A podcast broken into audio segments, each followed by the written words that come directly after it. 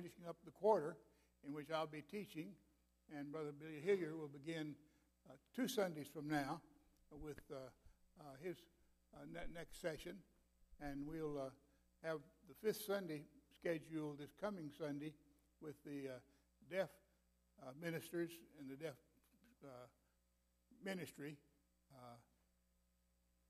being featured in that fifth Sunday time. There is a uh, folder here that I suppose I'm supposed to mention. Uh, it's concerning the blood drive that is currently going on right outside our doors somewhere here from 9 a.m. to 1 p.m. today. And uh, uh, nobody has to tell anybody, I think, how important it is for there to be blood available when people need it and what a scarcity there most of the time is. So, this is the uh, LifeSouth people that collected particularly for this area, and we're glad to have them on our campus. And uh, if you are able to give blood, then it'll be appreciated not only by the LifeSouth people, but also by whoever receives it in a time of need uh, uh, sometime later. Uh,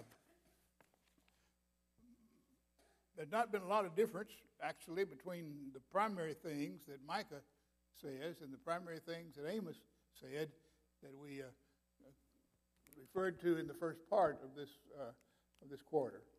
Uh, they both have a great deal to say about the sins of the rich and powerful uh, in uh, a time of uh, great uh, prosperity, because that's what was going on at the time when both of them wrote.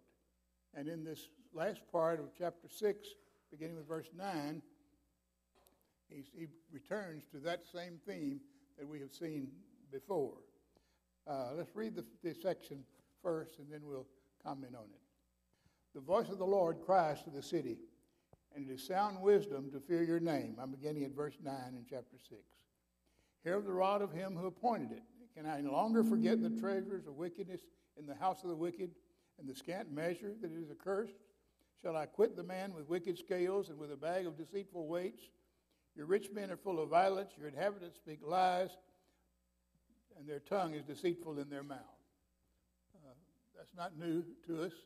Uh, the same charges are made uh, in Amos, where we saw specifically he talked about the, uh, uh, the scant uh, measure of the ephah and the larger measure of the shekel, which amounted to the fact that when they brought things in, they received less than they were paying for and paid more than they were supposed to pay for it, being cheated at, at both ends. That's what the scant measures that he referred to here uh, did. Therefore, I strike you with a grievous blow, making you desolate because of your sins. And here is following is a perfect uh, picture of uh, an inflationary time uh, and of how oftentimes people who have ill gotten gains uh, cannot really uh, enjoy those gains, perhaps because of guilt or other reasons. But you shall eat, but not be satisfied, and there shall be hunger within you. You shall put away, but not preserve. And what you preserve, I'll give to the sword. You shall sow, but not reap. You shall tread olives, but not anoint yourselves with oil. You shall tread grapes, but not drink wine. Uh, none of the work that you do will be of benefit to you. You'll not receive the blessings of it. It's interesting how completely in, reverse that is of the promises God originally made to the people of God as they entered into this land. If they would be faithful to Him, worship Him, and do His will, uh, they would eat. They would they would drink the wine from grapes that they had not had to had to grow and uh, and tread out. Uh, they would uh, uh, live in houses they'd not had to build. Uh, they would benefit from the work of others as they entered into this new land that God had given them if they would be faithful to Him. But if not, then it turns around and they'll not be able to benefit from their own labors. In other places, He specifically mentions that it'll be given to others to enjoy the fruits of your labors and the things that you are doing, and that's again because of your sins. Then in the last verse of chapter 6, you have kept the statutes of Omri and all the works of the house of Ahab, and you have walked in their counsels, that I may make you a desolation and your inhabitants a blessing, so that you may bear the scorn of my people. We don't talk about Omri much, and many Bible students are not particularly familiar with him. Uh, he is the king uh, who uh, gave his wife, who gave his son Ahab to Jezebel uh, as a wife and making alliances with the people of her country. And you know what a catastrophe it was to bring Ahab and Jezebel into the kingship and the ruling of the time. Uh, Ahab appears to be blessed at the beginning because he is a part of the, the more or less faithful line that had come to him.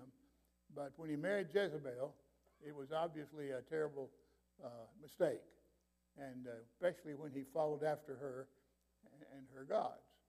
Uh, Omri, if you look at uh, secular history and uh, particularly uh, archaeology, Omri is a much more frequently mentioned king of Israel than, than Ahab is. we know Ahab mostly because the Bible primarily concentrates on him and on how Jezebel had led him astray and had caused both Ahab and Jezebel to give the land over to the worship of Baal. But here he reminds us that it's Omri's God, and it was Omri who started that uh, uh, downhill desolation by uh, giving his uh, son Ahab to, uh, to, to, Jezebel uh, for a husband. So you have walked in their counsel, that I may make you a desolation and your inhabitants a blessing, so that you shall bear the scorn of my people. At the end of the time when Ahab and Jezebel had done their work and had brought Baal into the land in a much more uh, pertinent way, uh, desolation came. And that's prophesied here and actually took place when uh, Jehu later, liber- liber- when Jehu later liberated, not liberated, did away completely with the, the house of, of Ahab and, and those who worshiped uh, like him. Then in chapter 7, verses 1 to 6, uh, Micah talks about uh, uh, the sins of the people and enumerates them and declares the famine that's going to come upon the land uh, because of them. Woe is me, he said, for I have become as when the summer fruit has been gathered, as when the grapes have been gleaned, there is no cluster to eat, no first ripe fig that my soul desires. The godly has perished from the earth and there's no one upright among mankind. They all lie in wait for blood, and each hunts the other with a net. Their minds are on what is evil to do it well. The prince and the judge ask for a bribe. The great man utters the evil desire of his soul, but they weave it together. The best of them is like a briar, and the most upright of them like a thorn hedge. The day of your watchman, of your punishment, has come. Now their confusion is at hand. Put no trust in a neighbor, have no confidence in a friend. Guard the doors of your mouth from her who lies in your arms. You can't even trust your wife, is what he's saying there. Uh, for the son treats the father with contempt, and the daughter rises up against her mother, the daughter in law against her mother in law, and a man's enemies are the men of his own house.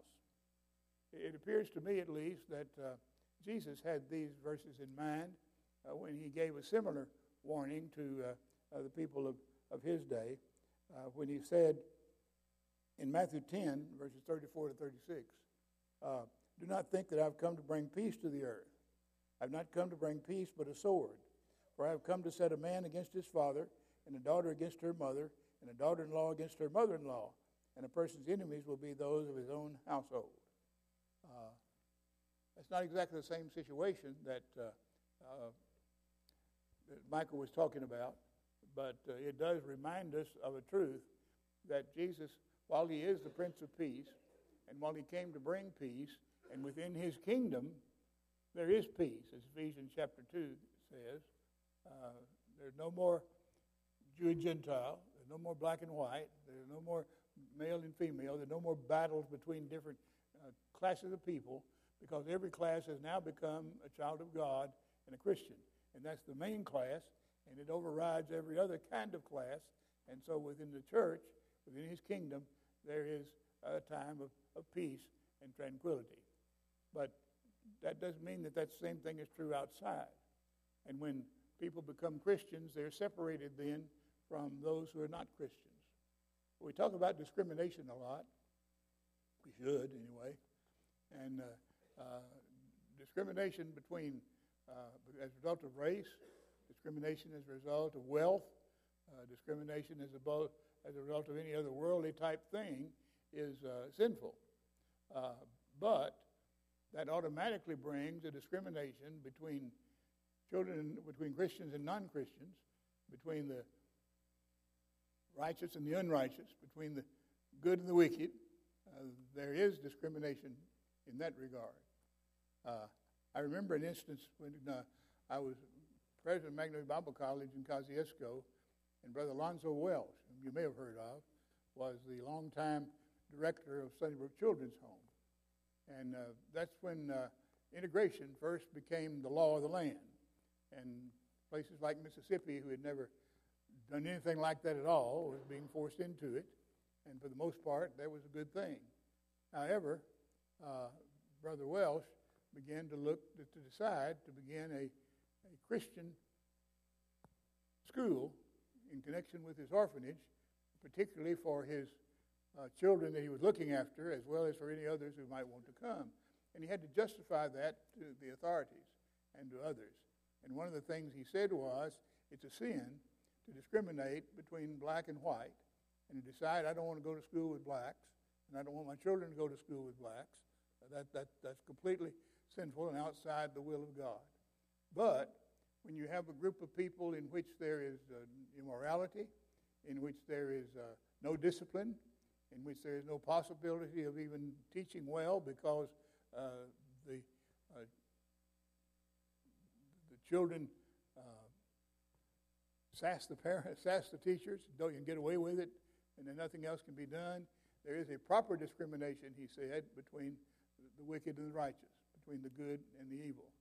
And on that basis, he did begin the Christian school so that he would have a place to send his uh, students where immorality did not uh, reign supreme. Uh, that's not a racial thing. That's simply a, a reality of that particular day and, and, that particular time.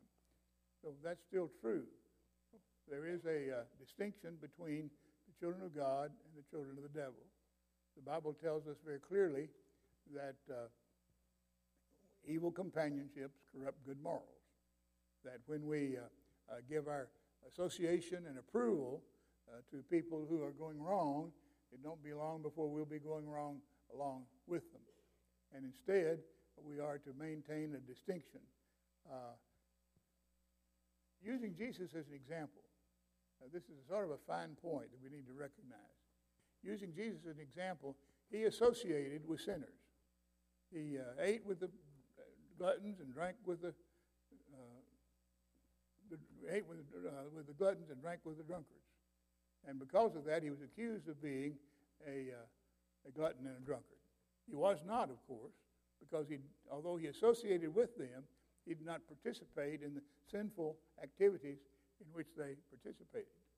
And therefore, he was seating, associating with them to seek to change them. One of the things we see is that uh, sometimes when we start out to associate with the, the people who are living the wrong kind of life in order to change them, uh, if we're not strong enough, we may end up being changed. I had an example of that when I was teaching at uh, Columbia Christian College in Portland, Oregon. And we had a couple of young men, and they seemed to be very uh, eager, but they also was obviously not very bright uh, in, in the fullest sense of that term. And, and they were anxious to get with the hippies. That was a sort of thing going on at that time, and, and, and bring some of them in to, uh, to Columbia and, and affect them and cause some of them to become Christians. And uh, that worked for some of them. And in some cases, they uh, uh, did that, and the people came in, they were converted, they became good Christians, and as far as I know, to this day, they're still uh, faithful children of God. But there are also some of the students at Columbia who went there who ended up more like them than they ended up like the Christians at Columbia.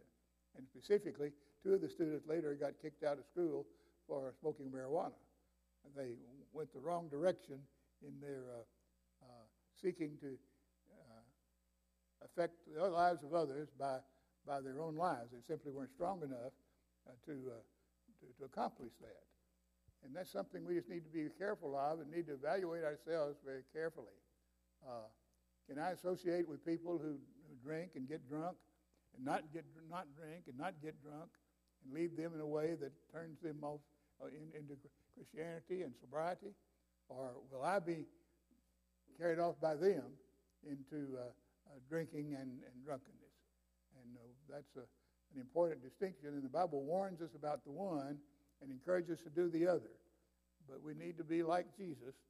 And when we participate with the wicked and, and the people who are headed the wrong direction, to be sure that we don't do what they do, but instead show them a different example and a different life so that we turn them our way instead of being turned their way.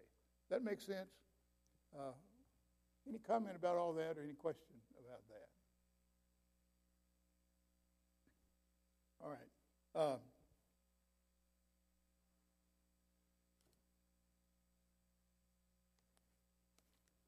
you recognize these sins as the same ones that Amos uh, uh, spoke against.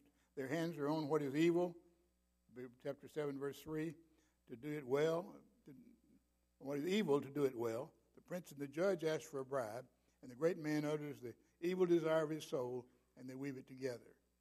The best of them is like a briar, and the greatest of them like a thorn bush. And you can understand that imagery, I think, uh, very well, and, and see what uh, uh, the prophet is talking about.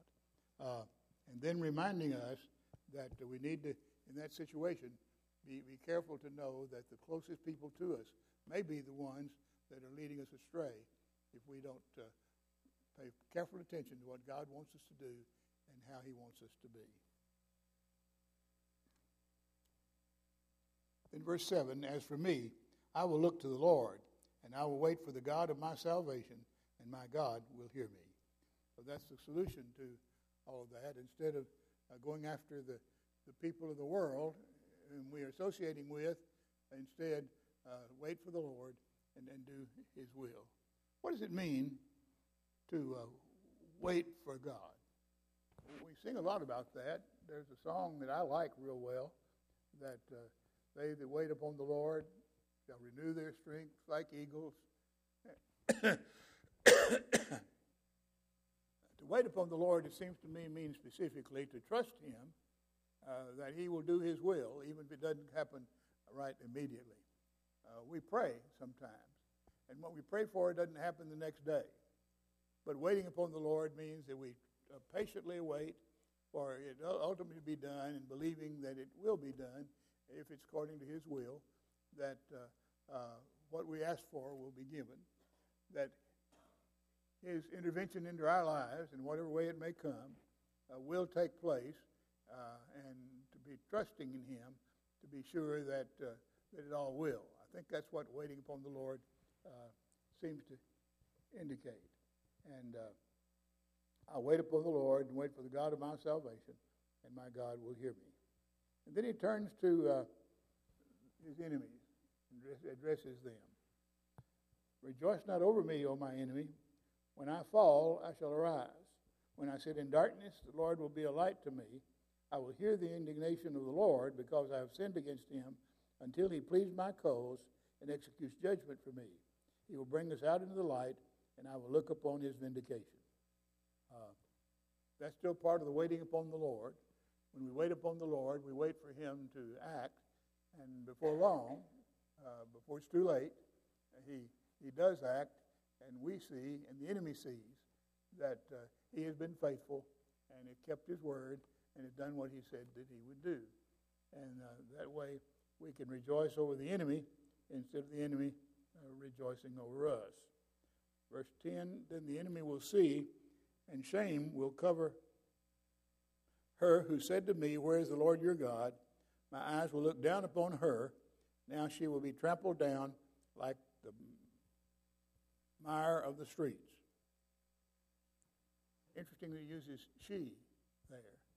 And that indicates, I think, that he's, he's talking about a, a, a, city that will bring uh, destruction to him. We've already noted in previous verses that Micah was the first prophet to actually name Babylon as the uh, uh, nation that would conquer Judah and carry them away into exile. Uh, other prophets had talked about Assyria uh, taking Israel away and carrying them into captive, but uh, later it was the nation of Babylon that carried Judah away into captivity. And as we saw back earlier, uh, Micah was the first one to identify Babylon by name. I think that's who the she is that he's talking about here, the nation that the city that will come against them and be the uh, enemy that he is talking about. And ultimately, God himself will, will conquer them. Uh, I think I've mentioned Habakkuk before, but it's, it's, such a good thing that you can't mention it, I think, too often. Uh, Habakkuk is a very short prophecy. And uh, in it, Habakkuk looks at the wickedness among God's own people, Habakkuk's own people, and asks the question, How long, Lord, are you going to put up with all this wickedness among your people? And then God says, I'm going to work a work that you won't believe. And I'm going to punish this people, and I'm going to do it by the Chaldeans. That's another word for the Babylonians. And, uh, and, and, and, you'll be amazed at, at how I've done that. And then Habakkuk said, Lord, how can that be? How can you punish your people with a people that's more wicked than they are? And he said, Well, when that's all over, I will punish them as well. And in other prophecies, he mentions it's mentioned that the Medes and the Persians then would punish, punish Babylon. And all that happened historically, uh, just as the prophets before had said that he would. Prophets all the way going back, by the way, not naming the countries, but going back to Daniel chapter 2 and the vision that he saw of the four world empires. as each empire, one after another, fell uh, because uh, they did not honor God. And then in the days of the fourth empire, that's the Roman Empire, the God of heaven would set up a kingdom which would never be destroyed. And his church would come, and that kingdom, separate from the world's kingdoms, would uh, be a blessing uh, to the world. And uh, in all of that, uh, he's, he's saying that God, providence and God's work overcomes the wickedness and evil of the world. We may not see it at the time when uh, Babylon is more wicked than excuse me, when Babylon is more wicked than Judah, uh, comes to uh, uh, conquer Judah, to punish Judah for her sins, then they wonder how that goes. But then there's another nation that comes back to punish Babylon for her sins, and God's justice uh, always is ultimately vindicated, and we see that how it uh, makes a, a, a prophecy of God come true that no nation can ultimately turn away from God and uh, expect to prosper. You heard what I said. No nation can expect to turn away from God and expect to prosper. Does that in any way frighten you? It does me. Uh, I don't. I see much of our nation, much of many of the leaders of our nation, uh, turning opposite ways of God. and I remember that righteousness exalts a nation, but sin is reproach to any people. And blessed is the nation whose God is the Lord. Uh, the only hope I see is people I'm looking at right now in this auditorium. Uh, why was Sodom and Gomorrah destroyed? Well, the first answer surely would be because of their uh, wickedness, their what we call sodomy, their homosexuality, and actually their homosexual rape of people who came their way. Uh, that certainly was a reason, and, and, the Bible gives that as a reason. Over in Ezekiel, as we've looked at before, uh, there are passages that also mention the same sins that he talks about here of uh, the people of uh, Judah and Israel who uh, uh, mistreated the poor, cheated the widows and the orphans, cared not for them and didn't try to help them at all. That was another reason for their downfall. But I think you and I can think of another. Because if you remember, God began to, uh, Abraham began to bargain with God. Abraham said, Lord, I know Sodom is wicked. I know it needs to be destroyed, but suppose there were ten, there were 50 righteous people in that city. Would you destroy the 50 righteous people along with the wicked in order to destroy the wicked? God very quickly said no. If there are 50 righteous people in the city, I will spare the cities for the sake of the 50 righteous. And then Abraham began to bargain a bit. Suppose it lacks five. Suppose it's just 45. Suppose it's just 40. All the way down to 10. And he kept bargaining with God, and God kept agreeing with him, and God kept accepting his conditions, finally saying, If there are as many as 10 righteous people in the city of Sodom, I will, I will spare the city for the sake of the 10 righteous. So, one reason, again, why uh, Sodom and Gomorrah was destroyed was because there were not 10 righteous people to be found within her. Uh, you may be down to Lot alone. Uh, certainly, of only of Lot and his uh, two daughters. Uh, his wife escaped the city, but immediately disobeyed God and looked back and longed for the place she was leaving instead of the place she was going, and was turned into a pillar of salt. Uh, there was uh, obviously a, a, disconnect there, so I don't think we could count her. Perhaps the two daughters were, although they didn't act righteously in, in, in the future. Uh, to be honest with you, this whole section and the part about uh, Lot that's talked about in Second Peter is, is amazing to me. Uh, it reminds me of how impotent my attempts to judge others would be. Based on what I'm told about Lot, I don't find very much to calculate that he is among the righteous and that uh, he was anything like what he ought to be. But if you remember, the Holy Spirit says through Peter that he uh, vexed his righteous soul over the unrighteous deeds that they were doing and uh, uh, spent his days uh, in, in contemplating the wickedness and then trying to not be a part of it. Uh, I, I don't see that, but I accept that because God said that in Scripture. And that reminds me that I need to be careful about my judgment because God knows things I don't know. And uh, uh, I, can, I can miss it pretty badly. And probably when I start to do so on the basis of what I see, I most of the time probably do miss it uh, pretty badly. But at least Lot was one righteous, and that's all there were, as far as I can tell. At least no more than three. They did not find ten. That, that gives me hope for our country. I know that there are more than ten righteous in, in this nation. I feel like many of them are right here in this auditorium uh, this morning. And then that gives me hope that perhaps may, God may be looking for a certain number of Christian, righteous people who serve as a sort of a catalyst to uh, preserve the rest of the nation. And perhaps, at least, he may not destroy this country as long as there is a core of righteous people in his kingdom as a part of this nation who are seeking to do right and seeking to lead others to do right. And I pray at least that that's the case, and this is at least an indication that it might be the case. And uh, that reminds me that uh, while along with you, uh, I rejoice when a president is, is uh, elected who seems to do more in the path of righteousness. I rejoice when our, long, our uh, armed services are strengthened and uh, we have more uh,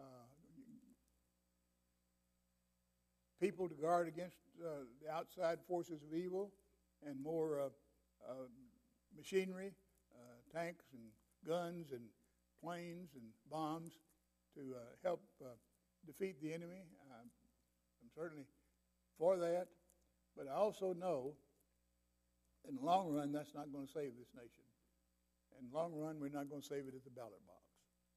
In the long run, we'll save it if we do by being the kind of child of God that God looks for when he looks for righteous people in, in a city and in a nation. And I pray that all of us will be motivated by that realization that while there are many, many things that many people do to uh, assist this nation to be righteous and to assist it to stand against its enemies. The most significant and important thing that anybody can do is to simply be a faithful child of God, day by day in their lives, being faithful to their spouses, uh, loving the Lord, uh, doing good to the people who are in need, helping the widow and the orphans, being sure we don't cheat people in the business deals that we do, and all the other ways to, uh, to walk in righteousness instead of in wickedness and, and selfishness.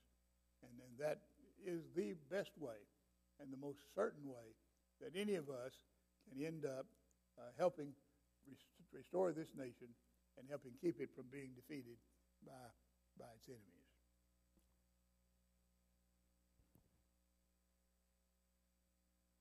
Then my enemy shall see, this is verse 10. Then my enemy shall see, and shame will cover her who said to me, Where is the Lord your God? My eyes will look upon her. Now she will be trampled down like the mire of the streets. Uh, ultimately, the righteous will triumph, and even the wicked will recognize that it has happened. Verse 13, a day, no, verse 11, a day for the building of her walls. In that day, the boundary shall be far extended.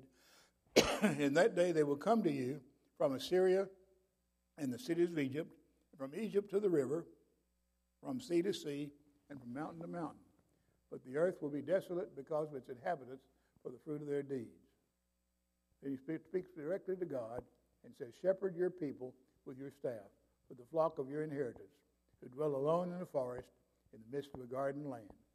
Uh, your people seem to be alone, uh, and yet we can know that we're not alone because God is with us and is shepherding us. Uh, let them gra- graze in Bashan and Gilead as in the days of old.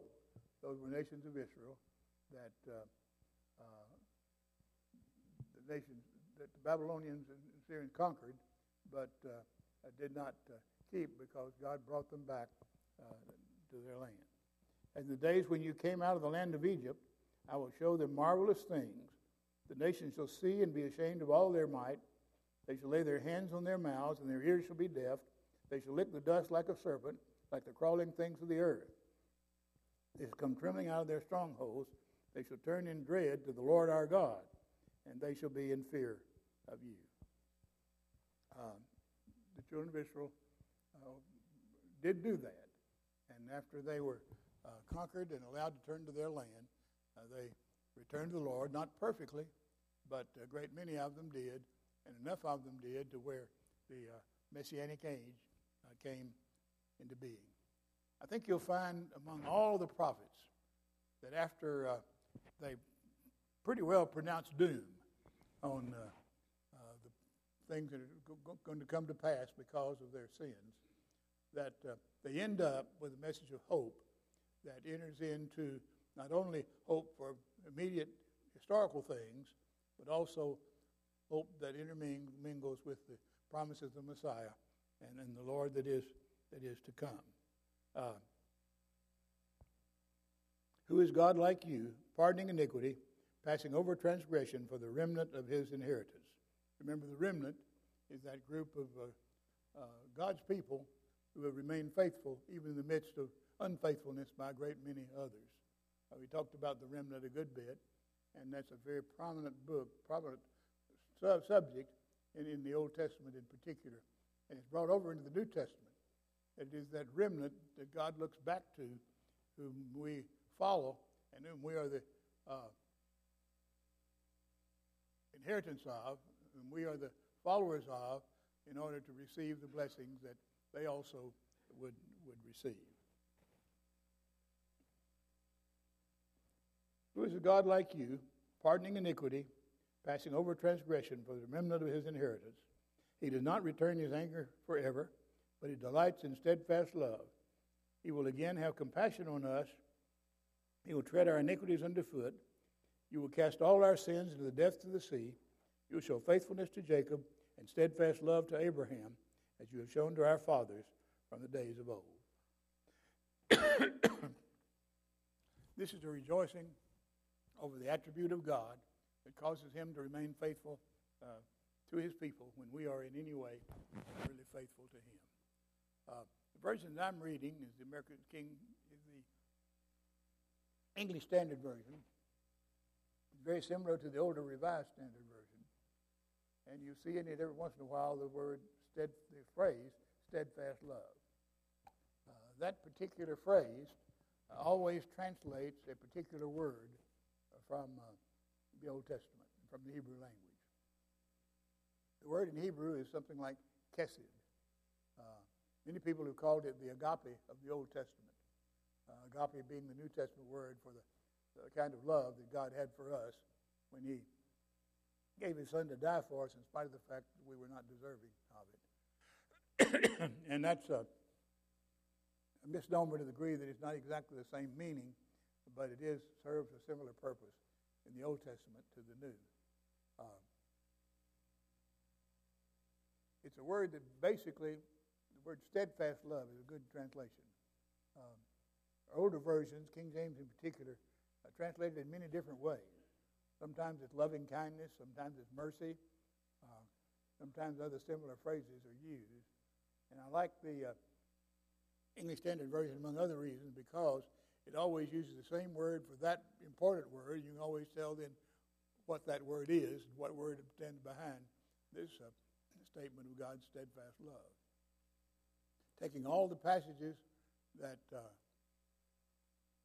use this word, looking at the meaning overall, it seems obvious that the basic meaning of the term is the love of God that causes him to remain faithful to his side of the covenant, even when his people break their side of the covenant, and to stand with them a lot longer than uh, one would normally think if you were simply to look at, uh, at, at, the way covenants work in general.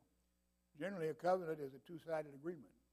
And if uh, one person breaks their side, then that releases the other from their side. And that's uh, normally the case and would be the case here with the covenants of God, except for God's steadfast love. And we'll see, and uh, if you look at this word throughout uh, Old Testament usage, you will see, among other things, that uh, it talks about his steadfast love being the reason why he made promises to David, and even though his people later turned away from him, he continued to keep his promise to David as a result of his steadfast love. It's the uh, quality of God that causes him to remain faithful to his promises even when his people are not faithful to theirs. There's nothing to say that there's no limit to that. Obviously, there are several passages that show that ultimately there is a limit beyond which God will not go. But for a long time, he is faithful. And that's the point that's being made here. Who is a God like you, punishing iniquity, passing over transgression for the remnant of his inheritance. He did not retain his anger forever. He delights in steadfast love. He'll again have compassion on us and will tread our iniquities under feet. We can, you will cast our sins into the depths of the sea. You will show faithfulness to Jacob and steadfast love to Abraham, as you have sworn to our fathers from the days of old. Uh, there are many passages in the, in the Old Testament that talk about God removing our sins from us in, in a very dramatic way. Uh, one psalm says that He has cast our sins into the depths of the sea, and uh, they are drowned and gone, and, and no more to uh, uh torment us. Uh, another passage says, "As far as the east is from the west, so far has our Father removed our sins from us." So uh, we have in the New Testament the promise that God forgives our iniquity and remembers our sins no more. But there are similar passages, not similar promises, not exactly the same, but similar promises in the Old Testament where he talks about removing our sins so far from us that they will never have an effect upon us uh, again. And that's a promise that we can uh, remember and, and, and, and keep uh, for ourselves. Um, the Jews, especially, appreciated this, those who understood it, and those who were part of the righteous remnant uh, to whom it, it applied were grateful for the fact that although they realized they had sinned, they also realized that uh, God had not cut off his uh, blessings from them or turned his face completely away. And that's something we as Christians have an even greater confidence in because as a result of our of Jesus Christ and his death upon the cross, we have in him a more complete removal that once they're removed, never come back. Uh, and that's a great blessing that the Old Testament didn't have, but there were similar types of promises to the faithful, to the remnant uh, of the people of God in the Old Testament that would keep them in, uh, in covenant relationship with God as a result of promises he had made, even though they hadn't kept their side of the promise uh, completely. Uh, so that's what steadfast love is all about. And uh, as you see that word in, in the Bible, just sort of note that and remember it's a special Old Testament word about a special characteristic of God that all of us can appreciate. If there wasn't such thing as agape love in the New Testament and uh, steadfast love in the Old Testament, uh, we would all be lost forever because once we had sinned, uh, we'd be gone. But God loves us, we continue to be faithful to Him, we continue to trust Him. The basic idea is trusting Him, have faith in Him, then uh, uh, we will be blessed, uh, e- even though we don't always live up entirely to our side of the covenant. Any comment about that? Any comment about that? A question about that? Yes.